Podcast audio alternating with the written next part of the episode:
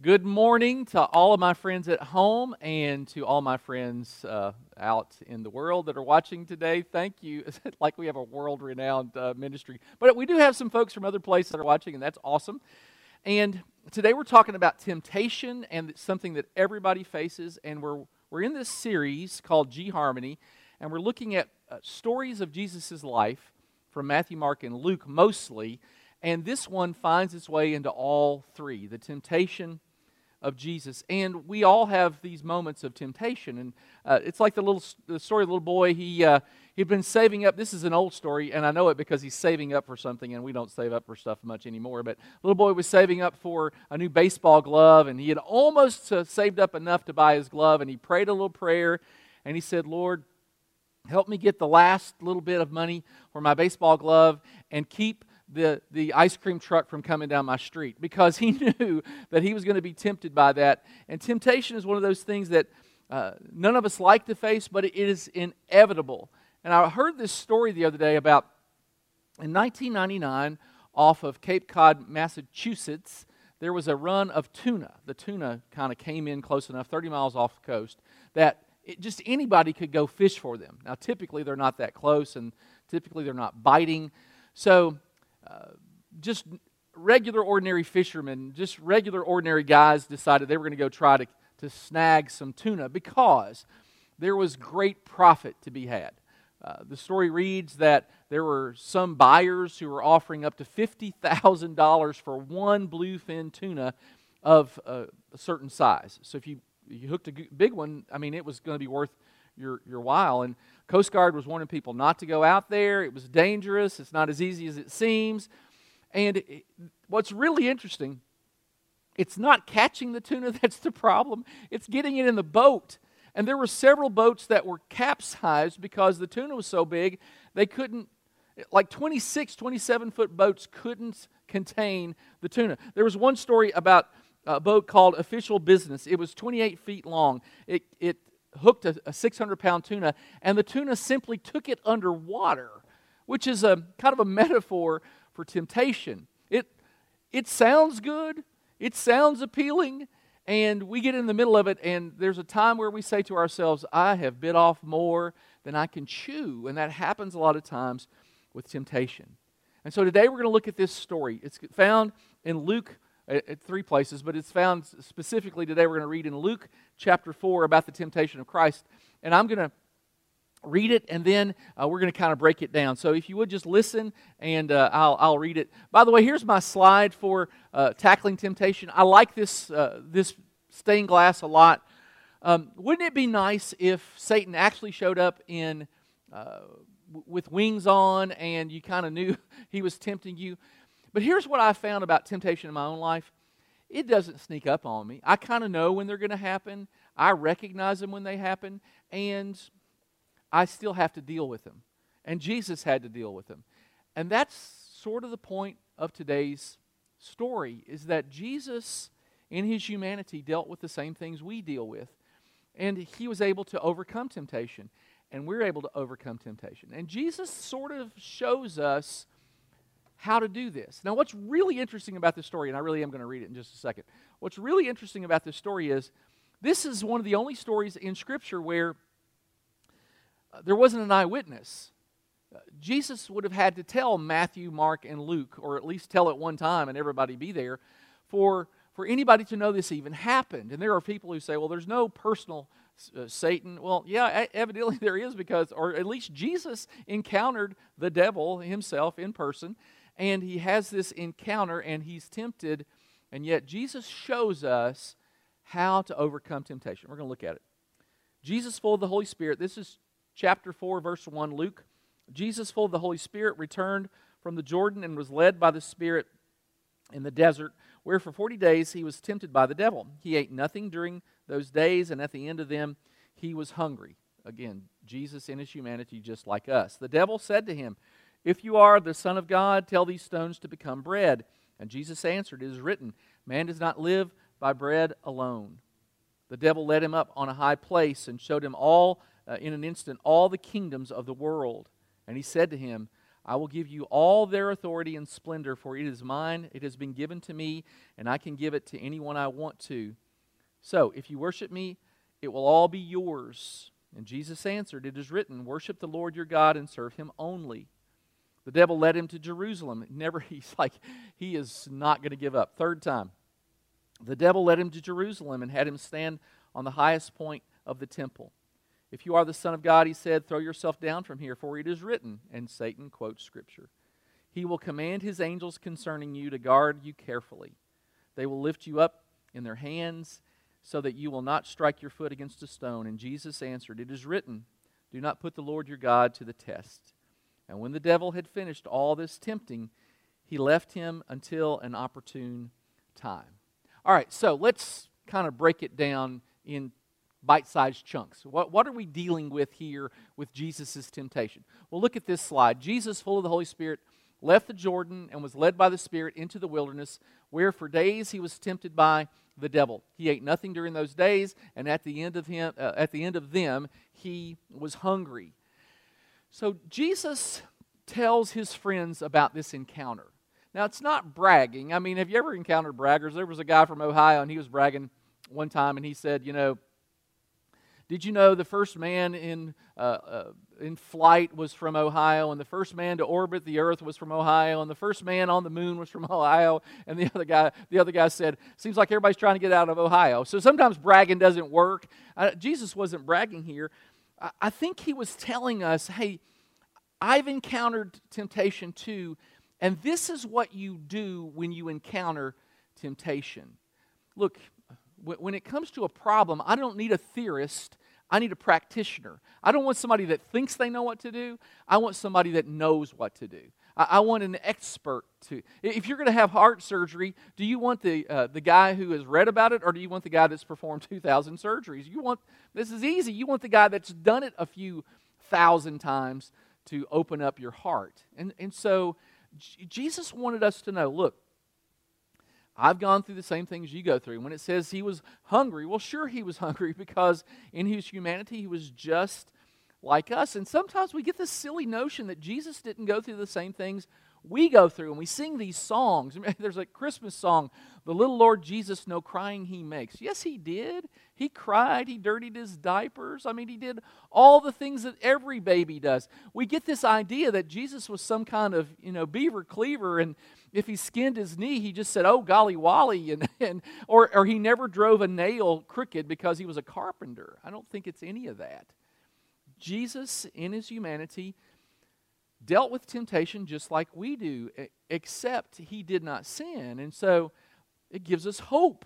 Uh, he got through temptation and we can get through temptation. And in Hebrews, it says Jesus understands every weakness of ours because he was tempted in every way that we are, but he did not sin. And sometimes we just need to know hey, Jesus went through, has gone through, and is with us even when we're going through difficult times. I'm going to tell you the truth. One of the, the greatest things that you can have in your life is someone to go through difficulty with. Um, in, in marriage, I mean, I've loved having Miriam beside me because it has helped me get through some of the darkest times. When my dad died, uh, Miriam was right there. I needed her right there. And when her dad died, hopefully I was a comfort to her.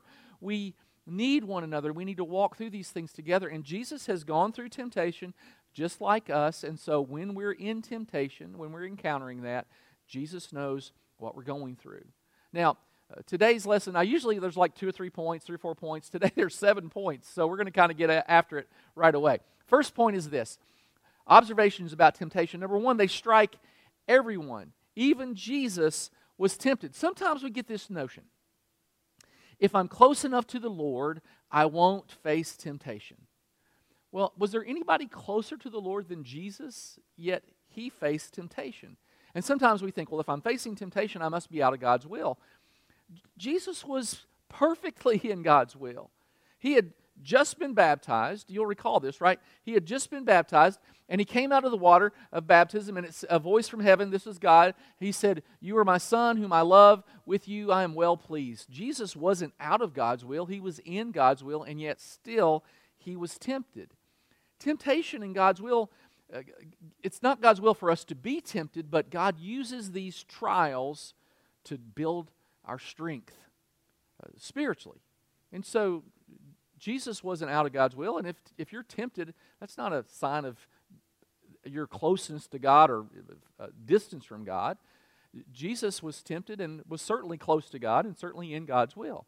The second thing is this uh, temptations often follow peak experiences, just like Jesus. I mean, he'd just been baptized, he heard a voice from heaven This is my son whom I love, and you I'm well pleased. I mean, this was a, a big moment. And we see it over and over in Scripture where uh, there is a valley after a mountain peak experience. Let's take Elijah, for example.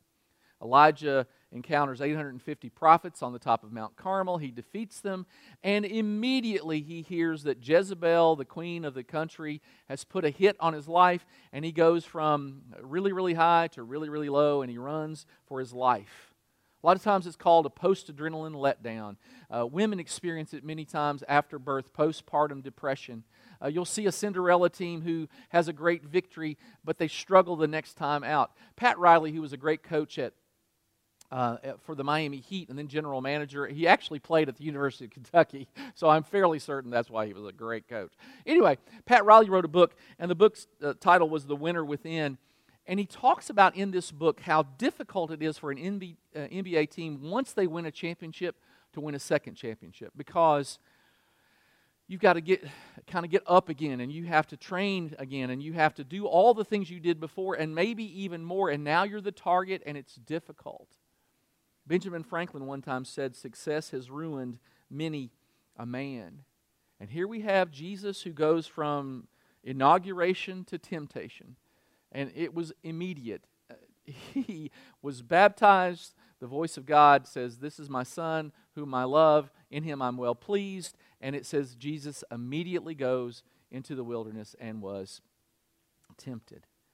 And there's a principle here. Big success is often soon followed by big testing. Big success is often soon followed by big testing. And so we we have to be careful. If we're living large and everything's going our way, um, beware because there's likely a temptation coming. And we have to really, really be careful for that. Part of dealing with temptation is recognizing when they come. We're going to talk a little bit more about that in just a second. Number three, they attack us where we're most vulnerable. Now, look at this, verse 3. then the devil said to him, If you are the Son of God, tell these stones to become a loaf of bread. Satan tempts Jesus. He, he doesn't say, Hey, Jesus, let's cheat on your taxes, because that wasn't the temptation at the time. Hey, Jesus, let's uh, be sassy with your parents not the temptation. Jesus was hungry, so the thing he tempted him with was food. Uh, this is what big box stores do this all the time. When you're at a checkout line, what are, what's right here? Candy bars, right? And little flashlights, and, and you might find batteries there, and mints, and things like that. You know what you never find at the checkout line? Carrots and kale. You never impulse buy carrots and kale. They just don't put it there because it doesn't make any sense. They want to tempt you with something that you might buy. Okay, well, so Satan tempts Jesus where he is most vulnerable at the time, and that was hunger. Now, at the time is important. Sometimes um, I'm tempted by this, and at other times I might be tempted by that. And so Satan hit him where it hurts. He tempted him at his most vulnerable spot. That's what he does.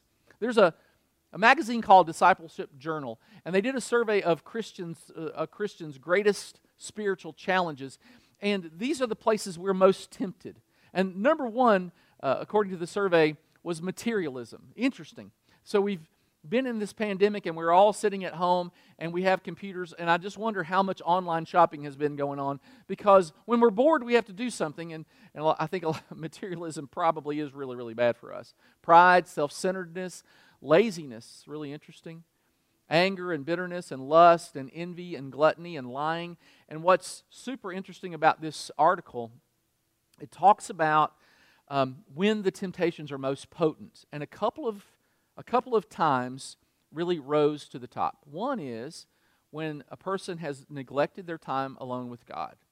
They've not been reading Scripture, they've not been praying, and so they've not been developing their relationship with God, and so temptation seems to hit them worse than. The other one is when they're tired, which I don't know about you. I mean, in my most honest moment, the times I am most likely to fall into sin or to say something I don't want to say is when I'm tired. And I have to really, really watch that. And so, again, in this article, it's a good article, it talks about how do you get over these temptations? What, what do you do to help resist temptation? Oh, the first number one was prayer, avoid the situation, study your Bible, just go read a little bit, and be accountable to someone else. There's a guy by the name of Jerry Kirk. He founded a, an organization called Religious Alliance Against Pornography, and he tells a story about this time he was he travels a lot and he gets to speak and um, he, again he's an advocate against porn and and what that does to families and how it breaks up families and hurts children and that sort of thing. And he was in a motel room. He tells this story about being in a motel room and he was trying to find the world series on his television. And as he was changing channels there was a channel that came up and there were scantily clad women on this channel and he, he hovered longer than he should have, and then he went on to the baseball game, but he said he found himself coming back several times to that channel. And it was disheartening. He, he was talking about me. I, I have started an organization against pornography. And here I am tempted by the very thing I'm fighting against. And I, I love his honesty in this story because he writes it in such a way where he says, you know, he's praying and he, he asks God to forgive him. And I don't know how the Lord speaks to you, but some it's never an audible voice for me, but my spirit, I hear him in my spirit. And Jerry talks about what God said to him. He says, Jerry, I'm not surprised by your sin. I've known all along you're a sinner. I've known all along that you're weak. I needed you to know that you were weak. And I need you to know that I alone will make you strong. That's a great quote. Temptation will never hit us where we're strongest, it will always hit us where we're weakest.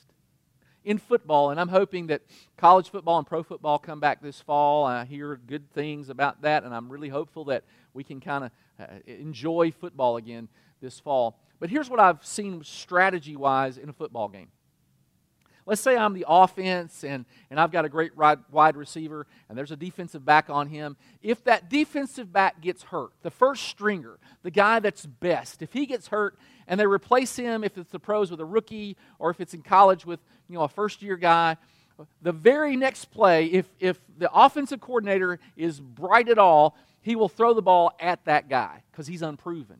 He's untested. He's the weak link and that's where Satan attacks us. He attacks us at the weak link. And so, if my weakness is ice cream, I probably should avoid going to the frozen food section. If my weakness is the secretary, I probably shouldn't walk by her desk. We have to avoid the situations. We have to understand they're going to we're going to be most tempted where we're most weak. Number 4.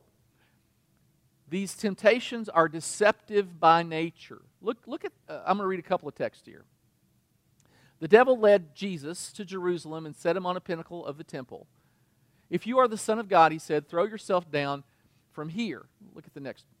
For the scripture says, He will order His angels to protect and guard you, and they will hold you up with their hands so you won't even hurt your foot on a stone. Satan quotes scripture. Here's what I know about scripture. As we see here, it can be manipulated to say just about anything you want it to say. Here, Satan is manipulating Scripture to say what he wants it to say. Now, Jesus is smarter than this. He knows Scripture better than this. He's the author of Scripture, so he's not t- uh, Satan's not telling me something he, he doesn't already know. But again, it's sort of the temptation here is hey, you don't really need to go to the cross. You can still have the kingdom. You don't have to go to the cross to get to the kingdom. He, he's going to tempt him with that more than once. I, I read about a, an insurance salesman, and he talked about his strategy of closing the sale. And he would he's a life insurance salesman, and so he would get the wife and kids in the room with the dad, and he would explain what it costs and that sort of thing. And if they said no, at the end of the pitch, he would say something to the effect of, in front of the wife and kids, Are you telling me that your family isn't worth 50 cents a day. Uh, it, it is quite a brilliant strategy because there is a shaming aspect to it. And Satan will, he'll say stuff like this Well, you know, God wants you to be happy, and doing this thing will make you happy. Therefore, it must be God's will for you to do this thing which is going to make you happy because certainly God doesn't want you to be unhappy, right? And this is the kind of thought process that we get into. Well, yeah, sure, God wants me to be happy. Understand something about happiness. God wants you to be holy, which will lead to real happiness. He, he doesn't substitute fake happiness for real happiness, and He's not going to do that. But this is the kind of stuff we, we try to justify things in our mind. My goodness, I've done it a million times. And temptation often is just a cheap substitute. Let me show you a couple more verses. Then the devil took him, Jesus, up and revealed to him all the kingdoms of the world in a moment in time. I'll give you uh, the glory of these kingdoms and the authority over them, the devil said, because they are mine to give to anyone I please. I will give it all to you if you will worship me, which is utterly ridiculous because in Colossians it says all things were created by Jesus and for Jesus. And Satan is good at this. He's had lots of years of experience. I read about an old country pastor, and he comes home and he finds a receipt for a $250 dress that his wife has bought. And he is just so disappointed. And he goes to his wife and he says, Honey, you know our budget. How, do, how could you do this? We can't afford this. Why in the world would you buy a $250 dress? And she said, Honey, I was, I was just in the store and I was looking, and the dress was so beautiful. I thought, What would it hurt to try it on? And I tried it on, and it was as if Satan was whispering in my ear, You look great in that dress. And the preacher said, But honey, you know what you're supposed to do when you hear the whispers of Satan. You say, Get behind me, Satan. And she said, I did that. And he said, That dress looked good from back there, too. Th- this is the kind of, Satan is just relentless when you see this story, he doesn't approach Jesus just once with food. Well, the food thing didn't work, so I'm going to try another approach. And that doesn't work, so I'm going to try a third approach. Satan offered Jesus the kingdom without the cross. Hey, let's bypass the uh, what ultimately where you want to go. Let's just bypass the cross to get there. And Satan will say, "Hey, hey, hey, hey, you don't have to go through all the struggle to get here. Uh, if you want, uh, I'll take an example here. Um, if you want this, um, let's say this uh, high dollar item, you, you, don't have to save for it. Just buy it on you know, credit and pay nine million uh, installments. And, and we live in a world where we can do that. And Satan tempts us with those things. Bypass the struggle to get to what you want. And a lot of times the struggle helps us appreciate what we want. And, and when we get there, we appreciate it more because we've had to struggle to get it. My favorite point of the day is number five temptations don't last forever. James 4 7 says, Resist the devil, and he will flee from you. I, I read an interesting story about a young lady named Lexi Fowler. She lives in southern Montana. And she is a sheep herder. She's a sheep person, a sheep um, she has sheep. She has lots of sheep. She's a sheep rancher. That's the word I was looking for. She had a, a, lot of difficulty with coyotes, and so she tried lots of things. You know, you can there are sprays that are supposed to keep coyotes away, and that they didn't work. She was losing as many as 50 lambs a year to the coyotes. Coyotes are they are um, opportunists, and they'll see a lamb off by itself, and that's the ones they'll attack. They they don't really attack the herd. And so Miss Fowler was sort of at a loss to know what to do to protect her, her sheep. And then she discovered that if you put llamas in the field with the sheep, the coyotes are scared of the llamas. And this is why. This, I didn't know this until I read this article. Llamas don't really show fear much of anything, from much of anything. And so if a coyote shows up, uh, the sheep kind of cower and they run away, not the llamas. They stand tall and they walk toward the coyote. And, and it's as if they're saying, I'm not scared of you. And when Satan tempts us, we need to understand something. This temptation isn't going to last forever. It, it's, it just doesn't last forever. That's the good news. there's a bad side to this too, which is number six. They don't leave forever either. This verse, I don't know if you noticed it when we were reading it earlier, but when the devil had finished tempting Jesus, he left him until the next opportunity came. Until the next opportunity came. And we will have victory over temptation, and we will think that we have arrived, and we have not arrived because there'll be another temptation sometimes. And again, often it's right after we've had some kind of a victory. Temptation, uh, Satan continued to tempt Jesus, he will continue to tempt us. You never get to a point where you're beyond temptation. Unfortunately, that's true. They don't last forever, they don't leave forever either.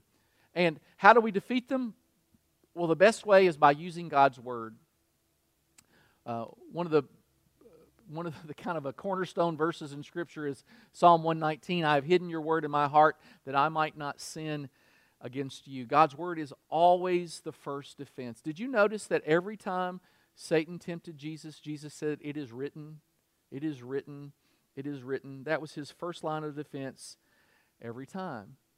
So, my practice in my life is to get up uh, at uh, whatever time. When I get up, uh, the first thing I do, I, I, make a cup of coffee and I read my Bible. That, that's my go to for my life because I want to begin reading God's Word and letting it help me. And, and I'll have a little pad, uh, pad of paper and a pen, and, and I get ideas. I mean, these are things I need to do for the day, and I'll write those down and I'll go back to God's Word because that for me is the best way to understand what God wants me to do and to fight temptation.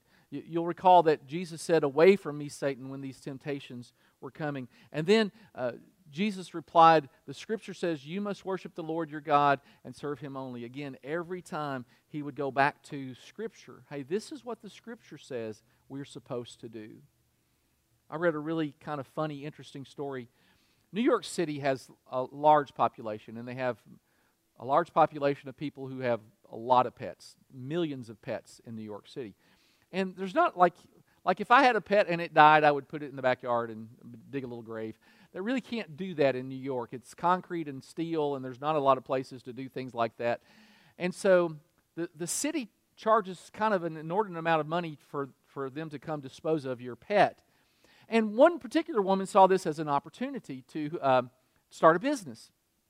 And so she put an ad, uh, put it on, posted it on Facebook that she would dispose of your dead pet at half the cost of what the city was going to charge, which is amazing if you think about it. And this was her strategy.